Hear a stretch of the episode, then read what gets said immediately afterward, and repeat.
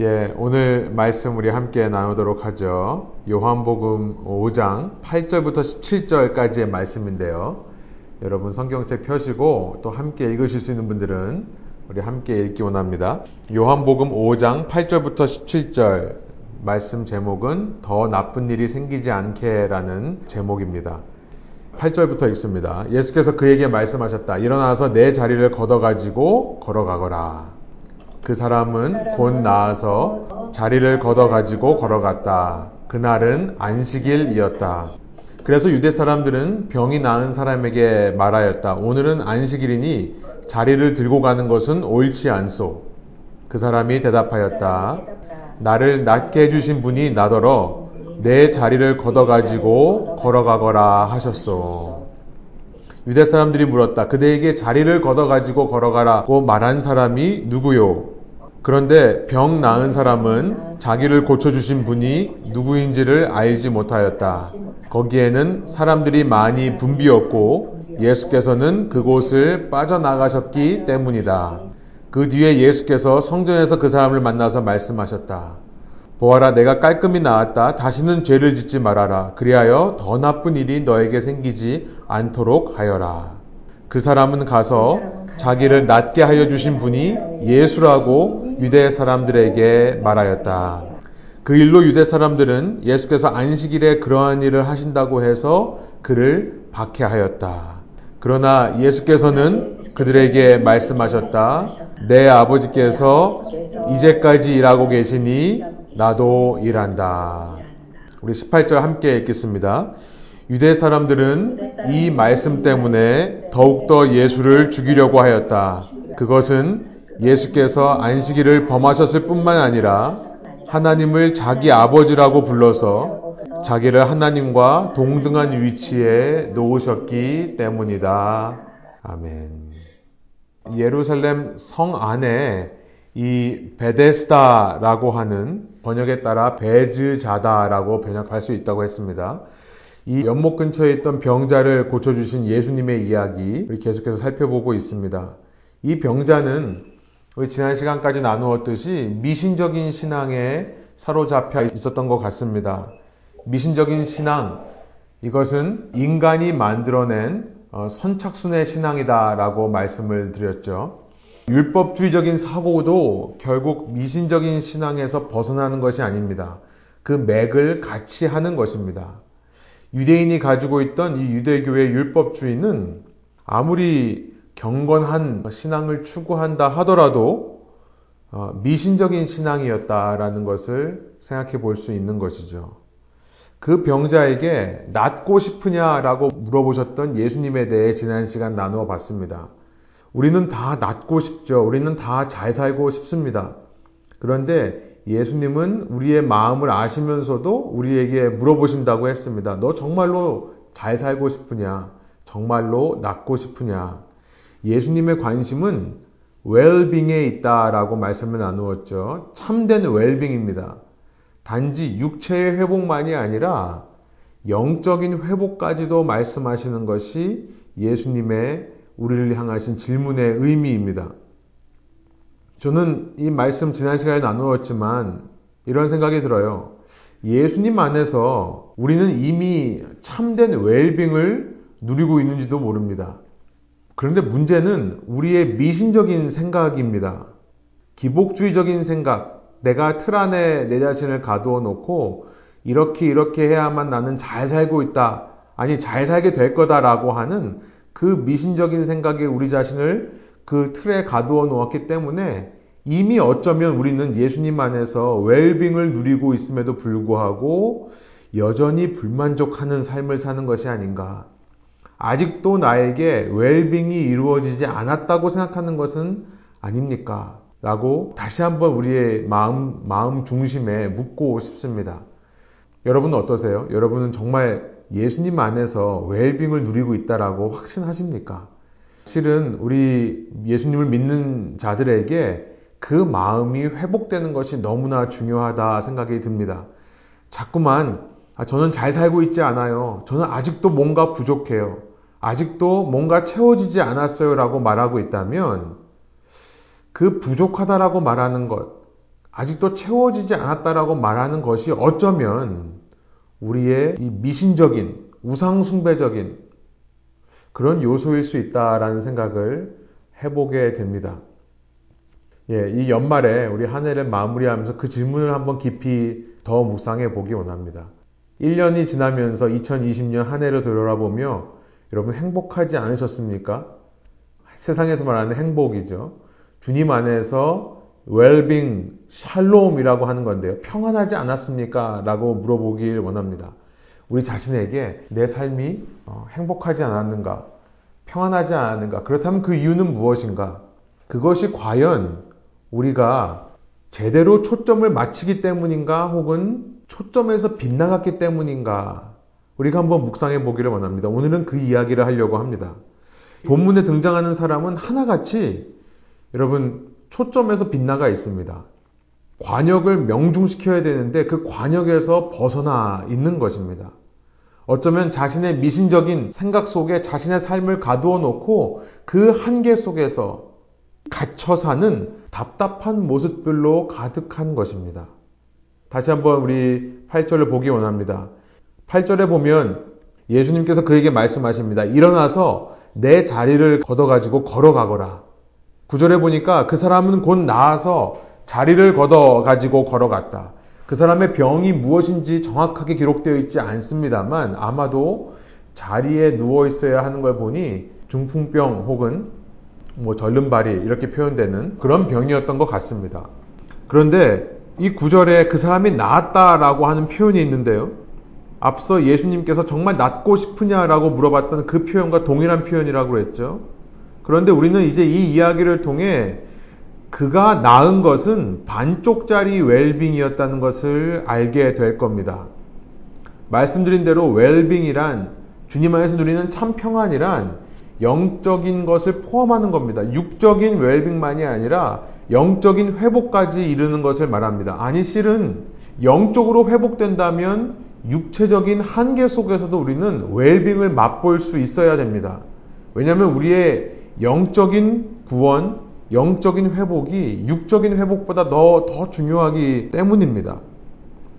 근데 이 병자를 보면 이 병자는 육적인 웰빙은 얻었지만 영적인 웰빙은 아직 이르지 못한 회복되지 못한 상황에 있다라는 것을 우리가 살펴보게 될 겁니다. 이 병자는 계속해서 그 미신적인 생각에 갇혀 있습니다. 아직도 율법적인 세계에 갇혀 있는 것입니다. 9절 마지막에 보면 그날은 안식일이었다라고 얘기를 하는데요. 10절 그래서 유대 사람들은 이 병이 나은 사람에게 와서 말하고 있습니다. 오늘은 안식일이니 자리를 들고 가는 것은 옳지 않다라고 10절에 이야기합니다. 여러분 이 말에 대해 11절에 이 사람의 반응을 보면 이 사람이 아직도 미신적인 사고, 이전 사고에 갇혀 있다라는 것을 우리가 짐작해 볼 수 있는 것입니다. 11절, 그 사람이 대답하였다. 나를 낫게 해주신 분이 나더러 내 자리를 걷어가지고 걸어가라 하셨소. 우리가 살펴보겠습니다만, 이 말은 예수님을 증거하는 증인처럼 보이지만요, 실은 자세히 보면 예수님에게 모든 책임을 떠넘기는 말입니다. 우선 10절을 먼저 한번 살펴보겠습니다. 유대 사람들은 안식일이니까 자리를 들고 가는 것이 옳지 않다. 그것은 일리거리다. not lawful이다. 라고 말했습니다. 유대인들의 가르침을 모아놓은 미시나라고 하는 문서들이 이제까지 전해집니다. 유대인 랍비들이 하나님의 말씀을 묵상하면서 유대인들에게는 거의 성경과 같은 권위를 가지고 있는 성경의 해석을 담은 것이 미시나라고 하는 책인데요. 미시나 사밧이라고 하는 책이 있습니다. 그러니까 안식일에 대한 랍비들의 가르침을 모아놓은 거죠. 거기 7장 2절에 보면 거기도 장절이 있습니다. 안식일에 대한 것을 얘기하며 무엇이 안식일에 하면 안 되는 일인지 39개를 이야기하고 있습니다. 성경에 나오지 않는 말입니다. 하나님의 법에 나오지 않는 말이에요. 여러분 안식일에 안식하라고 했지 일하지 말라라는 말씀을 하신 적이 없습니다. 그런데 유대인들은 안식이라는 개념을 일하지 말라는 개념으로 이해한 겁니다. 안식이라고 하는 것은 하나님과의 교제, 연합이라고 하는 영적인 의미입니다. 그런데 그것을 일을 하지 말라라고 하는 육적인 것으로만 해석을 했던 것입니다. 그들은 39개의 일을 얘기를 하면서 안식일에는 하면 안 되는 일들, 그 중에 하나가 뭐냐면 물건을 한 장소에서 다른 장소로 옮기는 것은 일이다, 노동이기 때문에 안식일을 하면 안 된다라고 말했던 겁니다. 그 외에도 그 책에 보면 사람이 주머니에 얼마나 무거운 물건을 가지고 걸어가면 되나 안 되나를 가지고 얘기한 것이 있습니다. 일정 무게 이상을 가지고 주머니에 넣고 다니면 그것은 일을 한 것으로 간주가 됩니다. 거리를 걸어도 집 안에서 걸어 다니는 건 괜찮다. 그러나 집 밖을 나서서 얼마 이상 걸어가면 그것은 일이다라고 규정을 한 것들이 있습니다. 그 재미있는 것은요, 미시나에 보면 이렇게 다리를 들고 가더라도 이 병자의 자리를 가지고 옮기는 것은 또 일이 아니라고 얘기를 해요. 마가복음 2장에 보면 중풍병자를 낫게 하신 예수님 사건이 있습니다. 그 중풍병자를 친구 넷이 그 침대 네 귀퉁이를 들고 예수님께 나왔다가 사람이 너무 많자 그 집, 지붕에 올라가서 지붕을 뚫고 달아내린 아마 그 집이 베드로의 집으로 추정됩니다만 그 집 지붕을 뜯어 달아내린 사건을 기록하고 있습니다. 유대인들은요 안식일에 중풍병자의 침대를 가지고 가는 것은 또 괜찮다라고 생각을 했어요. 왜냐하면 그 침대는 중풍병자와 뗄래와 뗄 수 없는 관계에 있고 몸의 한 부분으로 인식될 수 있기 때문이라는 것이 그들의 논리였습니다. 아픈 사람을 데리고 또 갈 수 있다라고 생각을 했던 겁니다. 그러나 중풍병자가 아닌 사람, 지금 10절에 보면 이 사람은 나음을 입었습니다. 그렇기 때문에 더 이상 병이 있는 사람이 아니에요. 정상인이, 다른 말로 말해 비장애인이, 네, 비장애인이란 말이었습니다.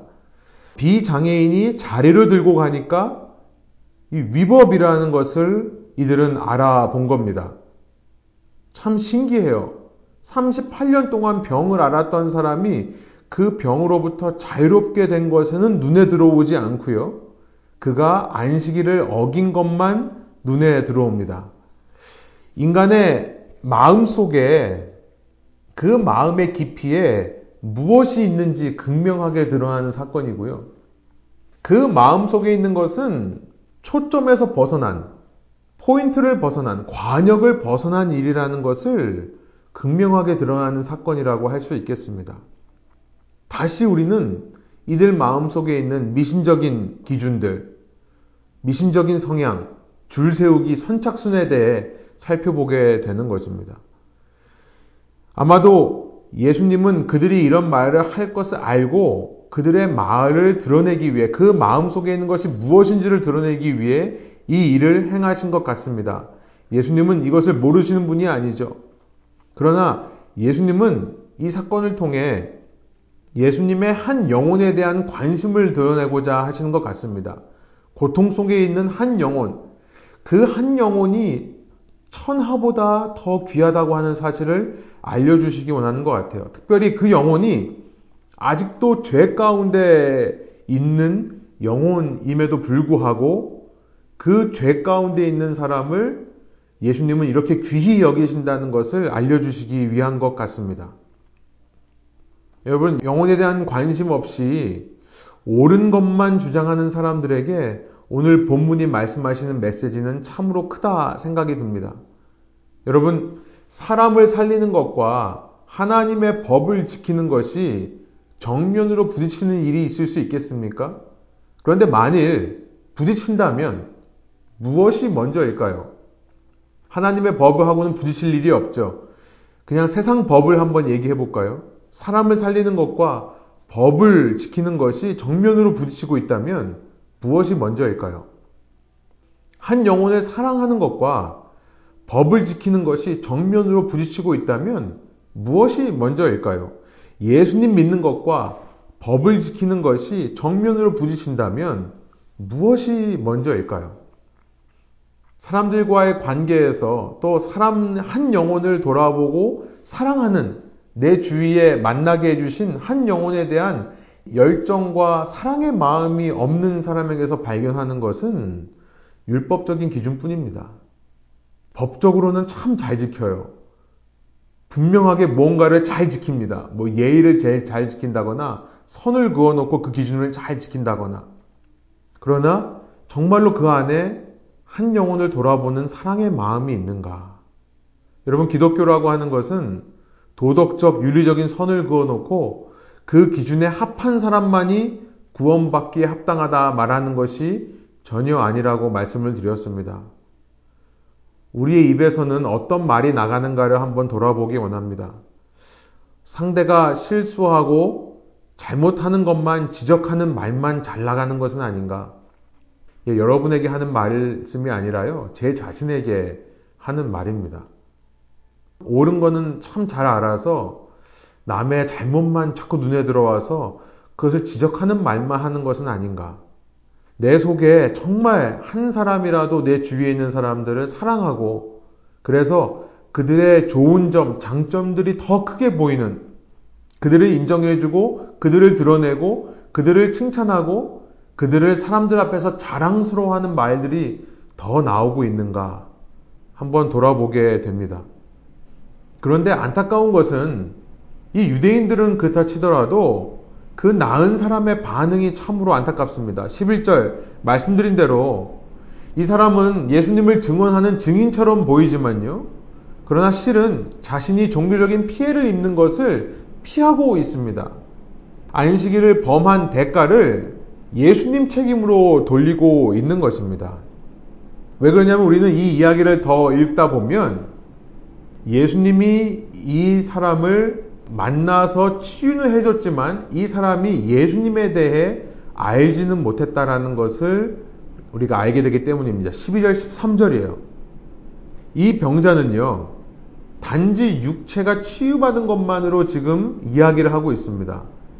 육적인 회복, 육적인 웰빙만을 얘기해요. 영적인 회복, 아직 그에게 영적인 웰빙은 일어나지 않았습니다. 유대 사람들이 묻습니다. 그대에게 자리를 걷어가지고 걸어가라고 말한 사람이 누구요? 13절. 그런데 병 나은 사람은 자기를 고쳐주신 분이 누구인지를 알지 못하였다. 이렇게 기록하고 있습니다. 거기에는 사람들이 많이 붐비었고 예수님은 이 병자를 낫게 해주자마자 사람들 사이를 빠져나가셨기 때문이다라고 13절 기록하고 있습니다.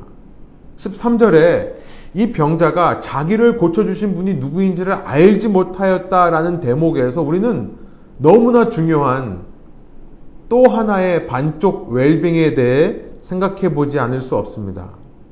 육적으로 병에서 구원을 입은 것이 전부가 아닙니다. 아무리 육적으로 구원을 받아도 그를 모르면 예수님의 이름을 모르는 것입니다. 13절. 예수님을 모르면 아무 의미가 없는 것일 수 있다. 당시 사회에서 예수님의 이름을 아는 것은 너무나 중요했습니다. 한 사람의 이름을 아는 것은 그 인격 그 자체를 아는 것을 의미하기 때문에 그렇습니다. 지금 12절에서 유대인들이 묻는 것은 그 사람의 이름입니다. 그리고 13절은 그 사람의 이름이 누군지를 못했다고 얘기하다가 나중에 15절에 가서 그제서야 그 사람이 예수의 이름을 알았다라고 기록을 합니다. 육적인 구원보다 예수님의 이름을 아는 것, 곧 예수님을 아는, 예수님을 인격적으로 체험하는, 이름은 그 인격 그 자체라고 했습니다. 그 영적인 구원이 일어나야 참된 구원에 이르는 것이고, 참된 웰빙에 이루는 것이다. 여러분, 오늘날 예수 믿는 이유가 참 많이 있는데요. 여러분에게 예수님 왜 믿으십니까? 라고 물어보면 여러분 가장 먼저 떠오르는 인생의 경험이 있으십니까? 과거에 어떤 사건이 있으십니까? 예, 우리가 구원받은 일을 간증하는 것은 너무나 중요하지만 여러분 그 구원 간증에만 매여 있으면 안 됩니다. 우리의 신앙은 그 구원 간증, 구원, 구원받은 일을 토대로 현재 예수님을 사랑하는 그 마음에 있어야 되는 것입니다. 그것이 우리의 믿음의 핵심이라는 것입니다. 이 병 나은 사람은 할 말이 단지 내 병이 나았다는 말밖에는 못합니다. 예수님을 모르기 때문인 거죠. 여러분, 이 병자의 이런 모습에서 또 이 병자가 나은 것을 기뻐하기는 커녕 율법적으로 안식일을 범한다라고 고발하고 있는 유대 사람들의 모습에서 우리가 보이는 것은 이스라엘의 모습입니다. 여러분, 구약의 역사를 통틀어서 이스라엘과 유다의 문제는 무엇입니까? 그들은 구약에서 수없는 하나님의 임재를 체험했던 사람들입니다. 그들은 육적인 구원을 체험했습니다. 신명기 7장 7절에 보면 하나님께서 이스라엘을 택하신 이유에 대해 말씀하십니다. 내가 너희를 택한 것은 너희가 가장 뛰어난 민족이라서가 아니다. 오히려 너희는 모든 민족 중에 수효가 가장 적기 때문에, 다른 말로 말해, 가장 국력이 약하기 때문에, 정말 소수민족 중에 소수민족이었던 이 이스라엘 민족, 아브라함이라는 단 한 사람의 족장으로부터 시작한 아주 나약한 그 나라를 택하신 이유는 이들이 그렇게 연약함을 인정하고 주 앞에 나올 때 주님의 강함이 드러나기 때문에 그런 것이죠. 하나님은 가장 약한 민족을 택하셔서 놀라운 구원의 역사들을 보여주셨습니다. 그 연약한 민족이 이집트라고 하는 최강국으로부터 구원을 받습니다. 이 가나안에 있는 오랫동안 전쟁을 해왔던 민족, 그 민족들을 상대로 40년간 전쟁의 무기 하나 없이 그냥 농업 도구들, 그 쟁기들만을 붙잡은 사람들이 전쟁에서 승리하게 되는 것입니다. 강대국들에 의해서 일시 포로로 잡혀갔지만 그러나 70년 만에 기적적으로 그 강대국에서 구원을 받아 다시 가나안 땅으로 돌아와 정착해 살아가는 사람들. 그 이후에도 로마 정권이 이들을 지배하려 했지만 이들은 독립을 하기도 했고요. 로마 정권이 완전히 멸절해 버리지 못하는 희한한 하나님의 보호하심을 받아 이제까지 그 명맥이 이어온 나라입니다. 인류 최강국들 사이에서 살아남고 살아남았던 민족. 정말 대단한 민족입니다. 그런데 아무리 그렇게 육적으로는 구함을 얻었지만 하나님을 모르는 것입니다. 하나님이 이 땅에 오셔서 눈앞에 있는데도 그를 알아보지를 못하는 겁니다. 병이 나은 육적 구원보다 그를 통해 영적인 구원이 일어나야 되는데요. 육적인 웰빙보다 하나님을 아는 영적인 웰빙이 일어나야 참 샬롬인데요. 여러분, 하나님은 안다고 하면서 정작 하나님을 모르기 때문에 그들은 살면서 끊임없이 우상들을 섬깁니다.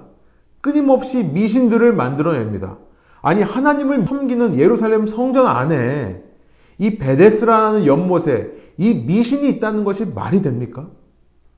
애초부터 말이 안 되는 것입니다. 얼마나 이중적인 삶을 사는지 그들의 이중적인 모습을 적나라하게 보여주는 것이죠. 율법을 안 지키냐고 물어보면 다 지킨다고 얘기를 합니다. 그런데 율법은 지키면서 마음에 하나님만 믿지 않기 때문에 하나님을 모르기 때문에 은근히 우상들의 뿌리들을 남겨놓는 것.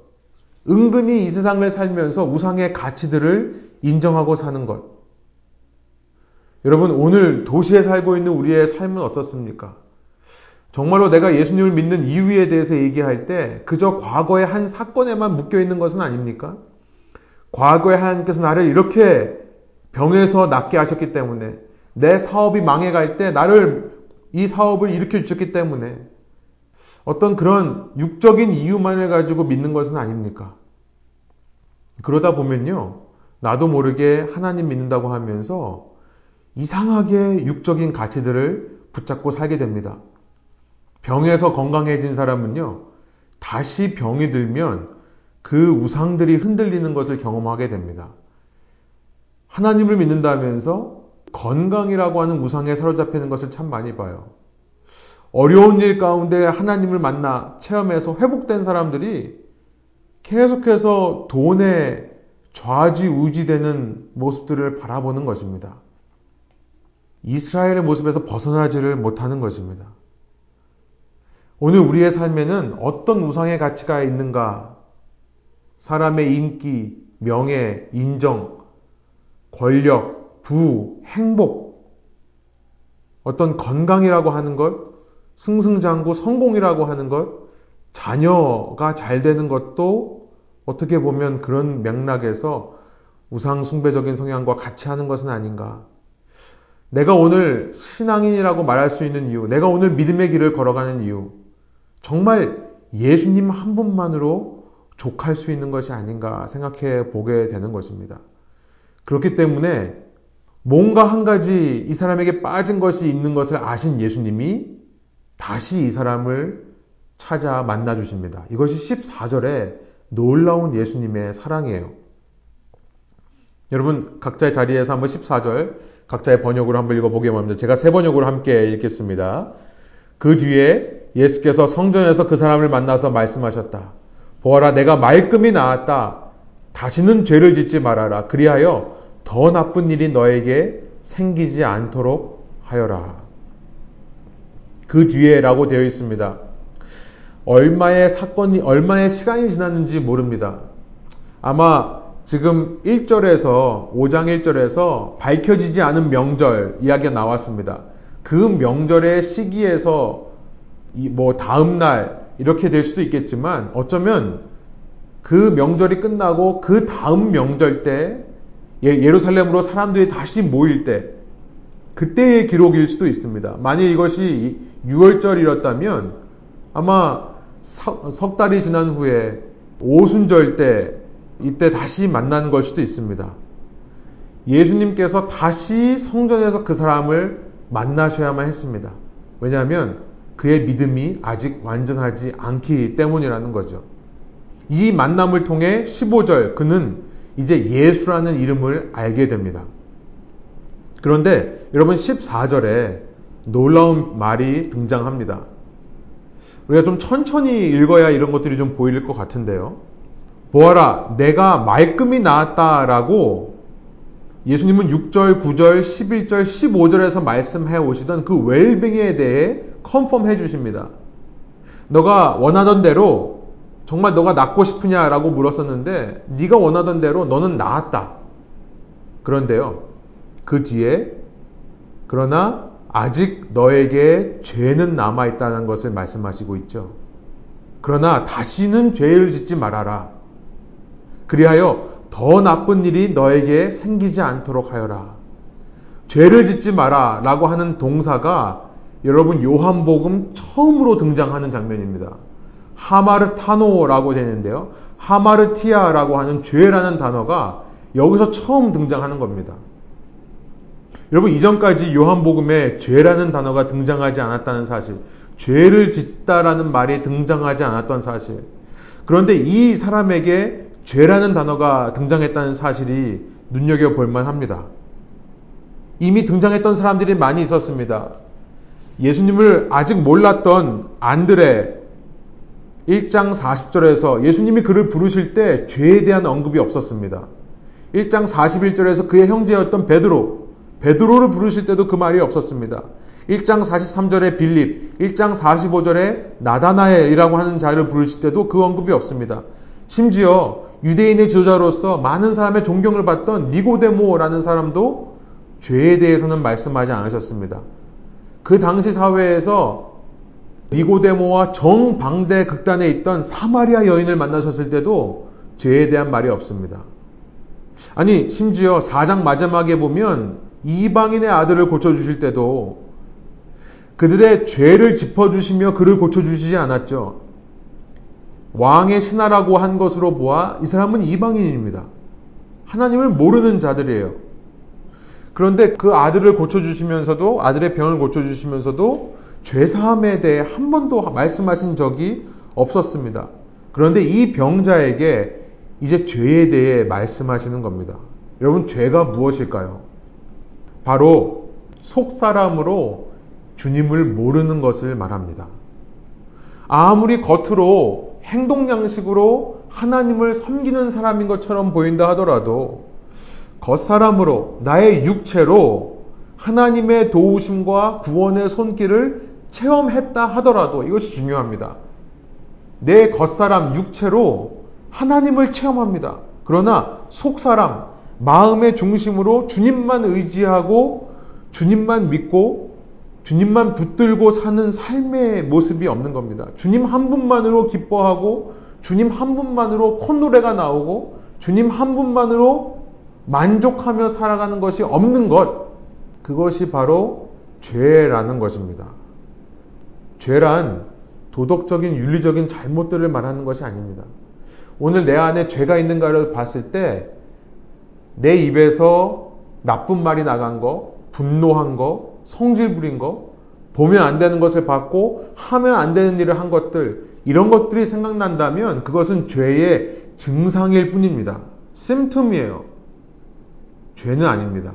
죄란 내 마음 속에 속 사람으로 하나님을 알지 못하는 것을 말합니다. 하나님에 대한 이야기는 많이 합니다. 심지어 내 육체로 하나님의 역사를 체험한다 하더라도 그 마음이 없으면 하마르티아. 하마르티아라는 말은 죄라는 의미 이전에 빗나가다라는 말입니다. 관역에서 벗어난 겁니다. 초점을 잃어버리는 겁니다.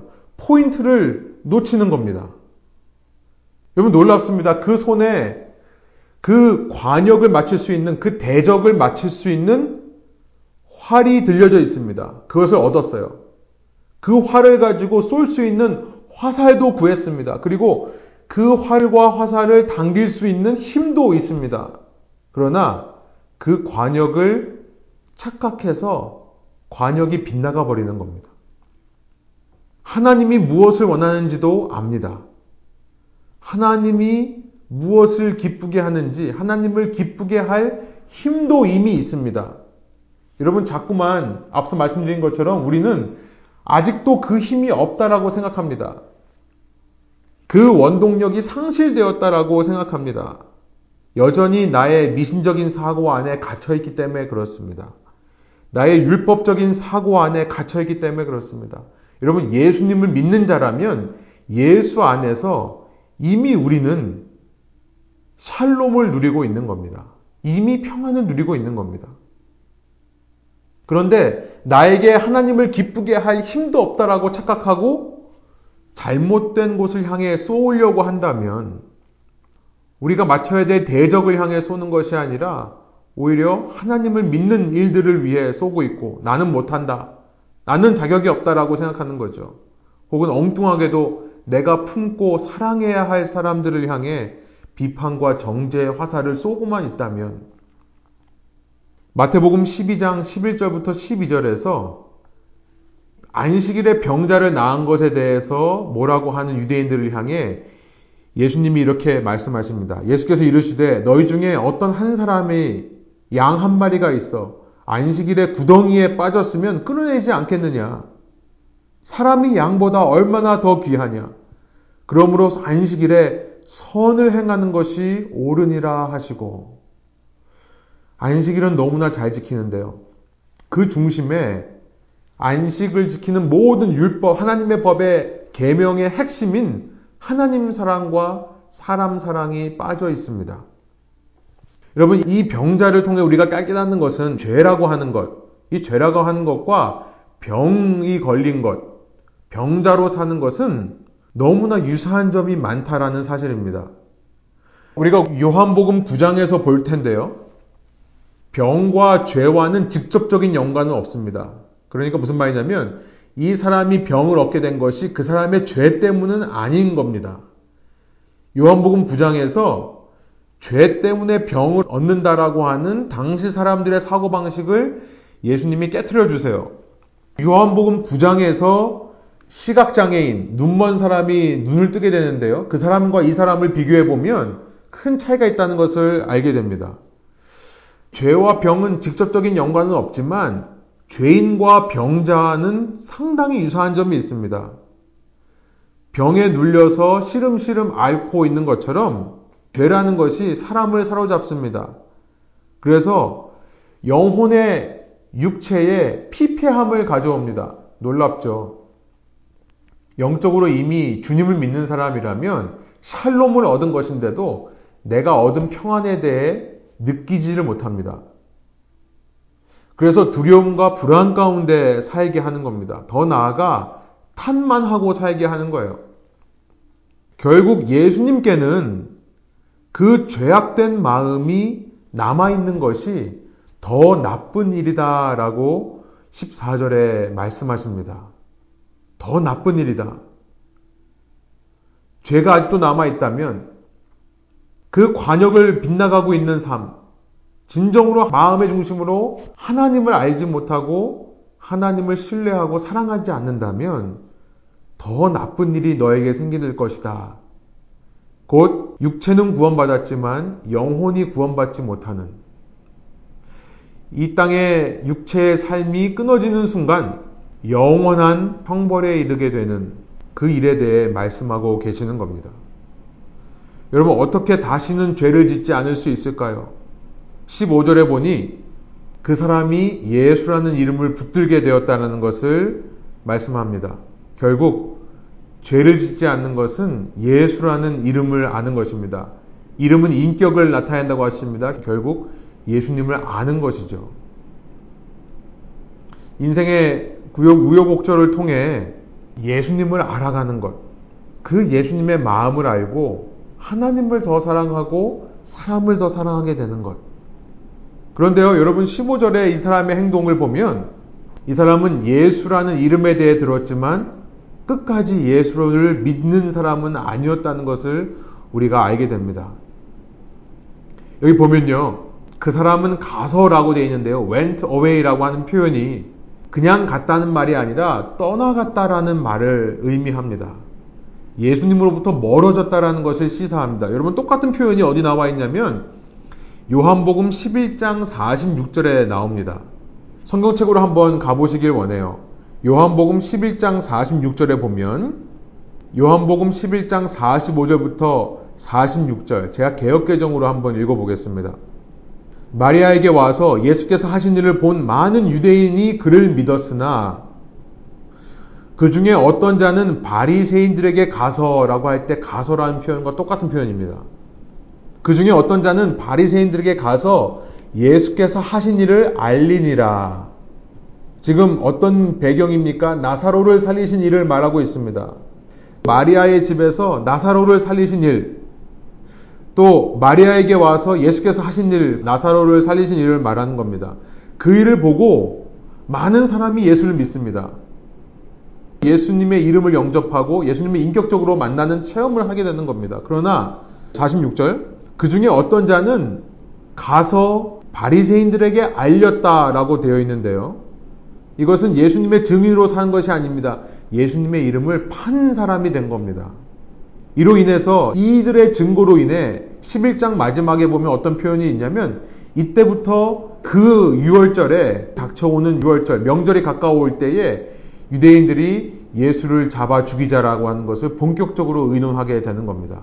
증인들이 있으니 이 증인들을 가지고 예수를 십자가에 달려 죽게 하는 일들을 계획하기 시작하는 겁니다. 예수님의 증인으로 사는 것이 아니라 예수님을 십자가에 달리게 하는 증인으로 살아가는 겁니다. 여러분, 관역을 벗어나는 것이 얼마나 위험한 것인지를 생각해 보게 되는 거죠. 오늘 나는 예수님을 믿는다고 하면서 정말 형식적으로 겉으로만 예수님을 따라가는 사람인 척 하는 것인가 아니면 내 중심으로 하나님만 사랑하며 그 예수님만으로 만족하는 삶을 사는 것인가? 예수님만으로 만족하는 마음이 없다면 어쩌면 우리는 이런 증인으로 살아가는 것은 아닌가? 여러분, 죄란 표면적으로 들어가는 것이 아니라고 말씀드렸습니다. 그냥 죄의 증상일 뿐입니다. 심틈이에요. 감기 바이러스가 있으면 감기의 심틈이 나오죠. 기침, 열이 나는 것, 콧물이 나는 것은 그 자체가 감기가 아닙니다. 그 바이러스가 나온 심틈입니다. 우리 죄 마음 깊이 자유잡고 있는 것은 나의 마음의 중심에 예수님을 향한 진심이 없는 겁니다. 그 진심이 없기 때문에 드러나는 경건만을 추구하며 마음 한구석으로는 계속해서 남의 인정을 붙잡고 사는 겁니다. 인기를 붙잡고 살고 명예와 권력, 부, 행복, 성공 추구하고 살아가는 것입니다. 아니나 다를까 이 거짓 증언을 받은 사람들은 16절에 보니까 이제 예수님을 박해하기 시작합니다. 예수님을 이 박해한다는 표현은 pursue, 쫓는다라는 의미가 됩니다. 예수님을 만나서 그를 고발하려고 하는, 그를 거짓 증언을 세워서 고소하려고 하는 그들의 의도를 말합니다. 그러나 17절, 예수께서는 그들에게 말씀하셨다. 내 아버지께서 이제까지 일하고 계시니 나도 일한다 라고 말씀하세요. 여러분 놀라운 말씀입니다. 앞서 말씀드린 대로 안식이란 쉬는 것이 아니었습니다. 그렇죠? 안식일을 가리켜서 예수님께서 말씀하시는 거예요. 내 아버지께서 이제까지 일하신다. 그 안식일까지 일하셨다. 내가 안식일에 죄를 범한 것으로 너희가 나를 고발하느냐? 안식일은 하나님이 쉬시는 날이 아니다. 오히려 하나님께서 일하고 계시는 날이다. 라는 것을 말씀합니다. 그들의 안식일에 대한 사고를 정면으로 뒤엎는 거죠. 여러분, 이들이 왜 안식일을 쉬는 날로만 생각을 했을까요? 그 안식일의 참된 본질을 모르기 때문에 그렇습니다. 겉으로 드러나는 행동 양식만 지키며 살면 내 속에 하나님을 향한 사랑의 마음이 있다고 착각을 한 겁니다. 여러분, 기독교 신앙은 behavior modification, 나의 외적인 행동 양식을 바꾸는 것만 의미하지 않습니다. 예수 믿고 내 삶이 변했다라고 하는 것은 내 삶의 행동이 끊어진 것을 말하는 것이 아닙니다. 술 먹던 사람이 술을 끊는 것, 담배 피던 사람이 담배를 끊는 것, 마약 하던 사람이 마약에서 자유롭게 된 것. 여러분, 그것만을 얘기하는 것이 아닙니다. 그 자체로도 너무나 큰 의미가 있지만, 너무나 귀한 간증거리지만, 그런 육체의 변화만이 아닙니다. 내 속에 하나님을 생각할 때, 예수라는 이름을 떠올릴 때 벅차오르는 감격과 감사가 있는 것을 의미하는 것입니다.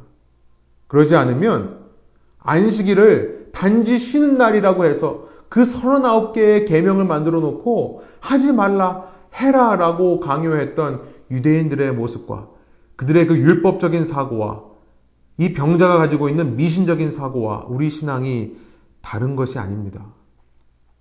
안식일은요, 하나님께서 일하시는 날이라는 것, 특별히 죄 사함을 위해 일하시는 날, 왜냐하면 연합을 위해, 교제를 위해 그 죄 사함이 선행되는 것이 너무나 중요하기 때문입니다. 하나님은 진정한 우리와의 연합과 교제를 위해 안식일을 제정하셨다는 것. 그러나 18절 유대 사람들은 그 말씀 때문에 더더욱 예수를 죽이려고 합니다. 그것은 예수님이 이제는 안식일을 범하는 정도가 아니라 하나님과 자기 자신을 동등한 위치에 놓았기 때문이다. 하나님을 자기 아버지라고 불렀다라는 겁니다. 유대인들에게 있어서 아버지라 부르는 것은 동등함을 말합니다. 사람의 아들은 사람이고 개의 아들은 개입니다. 마찬가지로 하나님의 아들은 하나님이라는 얘기가 되는 거예요. 유대인들의 사고방식입니다. 하나님의 아들이라고 말함으로써 자기 자신을 하나님과 동등한 위치에 놓으셨기 때문이다. 그래서 이제는 안식일만을 범한 게 아니라 신성 모독죄, 하나님을 거스르고 모욕하는 죄라고 해서 돌로 쳐 죽이려고 합니다. 여러분, 이들은 오해한 겁니다. 예수님께서 내 아버지께서 이제까지 일하시니 나도 일한다 라고 말한 것은 예수님과 아버지가 동등하다는 의미가 아닙니다. 이것에 대해서는 제가 다음 시간 더 자세히 살펴보기 원하는데요. 다음 시간 3일체에 대해서 우리가 좀 생각해 보기를 원합니다. 동등한 것을 말씀하시는 것이 아니에요. 그러나 오늘 본문에서는 여러분 이 죄가 무엇인지 분명하게 우리가 짚고 넘어가기를 원합니다. 여러분 육체의 병으로 육체의 고난으로 고생하는 것보다 더 나쁜 일이 있습니다. 그것은 육체의 건강이라고 하는 것이 나의 신이 되어버리는 것이 더 나쁜 일입니다. 가난해서 고생하는 것보다 더 나쁜 일이 있습니다. 그것은 성공과 부귀, 영화과 인기가, 권력이 내 인생의 목표가 되는 것이 더 나쁜 일이죠. 다른 말로 말해, 내 삶의 마음의 중심에, 속사람의, 겉사람이 아니라 속사람의 정말 주님을 사랑하고 신뢰하는 그 믿음이 생기지 않는 것, 아직도 죄에서 벗어나지 못하는 것이 가장 나쁜 일이라는 것을 생각해 보게 되는 것입니다. 베드로후서 2장에 이런 말씀이 있습니다.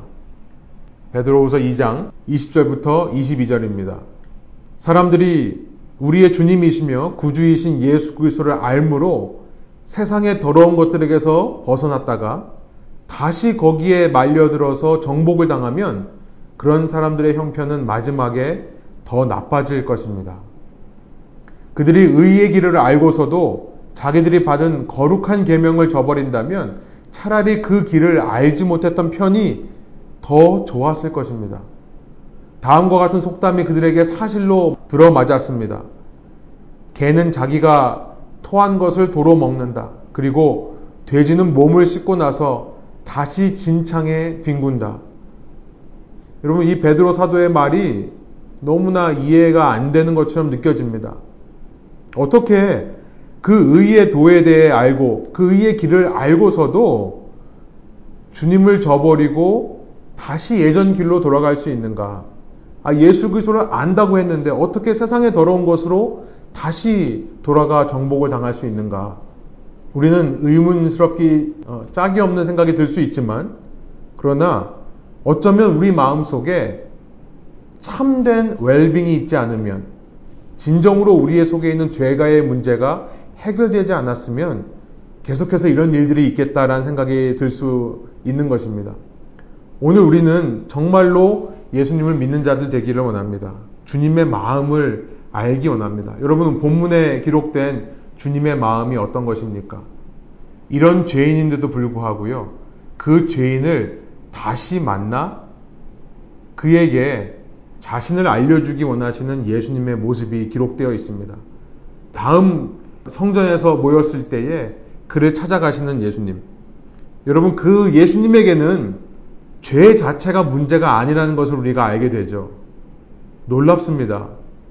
예수님에게는 죄 자체가 문제가 아닙니다. 여러분, 죄로부터 용서받은 자가 왜 아직도 죄를 묻는 율법 아래에 있겠습니까? 왜 아직도 율법 아래에 있을 수 있겠습니까? 갈라디아서에 보면 사도 바울은 율법 아래에 있는 것은 그리스도의 희생을 헛것으로 만드는 일이다라고 강조해서 말합니다. 갈라디아서 2장 21절이에요. 또 5장 4절에 보면 율법 안에서 의롭게 되려는 자는 그리스도에게서 끊어진 자다라고 단언해 말하고 있습니다. 여러분, 우리가 어쩌면 주님의 마음을 알지 못하는 것은 우리가 진정으로 죄에서 자유롭지 않기 때문일 수도 있겠다 생각이 듭니다. 아직도 우리가 우리의 미신적인 기준, 율법적인 기준을 버리지 못하고 있는 것입니다. 여러분, 정말로 예수님을 믿는 자가 맞다면 우리 안에 예수님께서 살아계신 줄로 믿습니다. 성령 안에서 그 주님의 사랑과 은혜가 오늘 나에게로 끊임없이 흘러들어오고 있다는 사실을 믿습니다. 그 사실을 믿는다면 우리가 어찌 율법적인 기준을 가지고 불만족할 수 있겠습니까? 내 자신이 아직도 부족한 점이 있을 수 있습니다. 아직도 모자란 점이 있을 수 있습니다. 그러나 그 그리스도 안에 있는 자라면 오히려 그렇기 때문에 더 주님께 감사하는 삶을 살 수 있지 않을까요? 그렇기 때문에 더 주님을 의지하는 방향으로 나가지 않을까요? 그렇기 때문에 더 주님으로 말미암아 만족하는 삶을 살 수 있지 않을까요? 예, 우리 삶에 어, 그 주님의 그 은혜가 우리 속 사람을 터치해서 어떤 조건 때문이 아닌 어떤 육체적인 어떤 결과물이 아닌 주님 한 분만으로 우리가 감사하고 신앙생활을 할 수 있는 그 참된 영적인 회복, 영적인 웰빙이 우리에게 일어나기를 원하고요. 단지 그리스도를 이름만으로 겉으로 드러나는 행실만으로 아는 자가 아니라 그 이름이 가리키고 있는 인격적인 관계로 만나 알게 되는 저희의 삶 되기를 원합니다. 그럴 때에 여러분 주님만으로 만족하시기 바랍니다. 주님만으로 기뻐하고 감사하고 주님만으로 인생의 즐거움과 기쁨이 회복되며 주님을 찬양하는 마음이 샘솟는 그런 저와 여러분 삶의 모습이 되고 그런 말미암아 모든 율법적인 기준들이 내 삶에서 떠나가게 되는 예수 그리스도 안에서 결코 정죄함이 없다는 것을 믿음으로 고백하시는 저와 여러분의 삶 되기 원합니다. 함께 기도하겠습니다. 하나님 이 시간 저희가 병에서 나은 자, 또 그 병에서 나은 자에게 고소와 어, 참소를 하는 이 유대인들의 모습을 보면서 어, 예수님께 참 너무나 가까이 왔지만 예수님의 사람이 되지 못하는 그런 인생들의 한계에 대해 생각해 보게 해주시니 감사합니다. 결국 유대인들이 그렇게 하나님을 체험했지만 하나님을 믿지 못하고 하나님을 전적으로 신뢰하지 못하고 신앙의 주변 자리, 가장자리만을 맴돌면서 신앙 안으로 들어오지 못하며 끊임없이 우상숭배적인 삶으로 살 수밖에 없었던 모든 이유가 주님, 겉사람이 주님을 깊이 체험하지 못했기 때문이라는 것을 이 시간 다시 한번 생각하며 오늘 예수 그리스도를 믿는 믿음에 대해 생각할 때에 우리 마음 가운데 다시 한번 주님을 믿는 주님의 그 은혜에 감사하는 감격과 놀라운 능력이 회복되는 저희들 될 수 있도록 인도하여 주옵소서. 정말 외양간에 송아지가 없고 포도나무에 소출이 없으며 우리의 삶에 부족하고 연약한 것 투성이지만 그러나 그런 부족하고 연약한 죄인임에도 불구하고 주님께서 나를 사랑하시고 나를 만나 주시기를 원하신다는 사실이 깨달아지고 믿어지고 그것이 감격이 되는 저희들의 삶 되게 하여 주시기를 소원합니다. 주님, 성령께서 저희 한 사람 한 사람에게 그 감동이 떠나지 않도록 인도하여 주시고 날마다 그 감격이 새롭게 샘솟게 하여 주십시오. 우리의 이성과 우리의 의지로 부족하고 할 수 없는 일이지만 성령 안에서 주님의 은혜로 말미암아 저희의 마음 가운데 예수 그리스도의 은혜와 그 놀라운 사랑이 충만해질 때에 주님 그것만이 참된 신앙인 줄 믿사오니 그런 주님에 대한 감격과 사랑이 회복되는 것만으로 우리 삶에 날마다 감격과 감사가 넘쳐나게 하여 주십시오.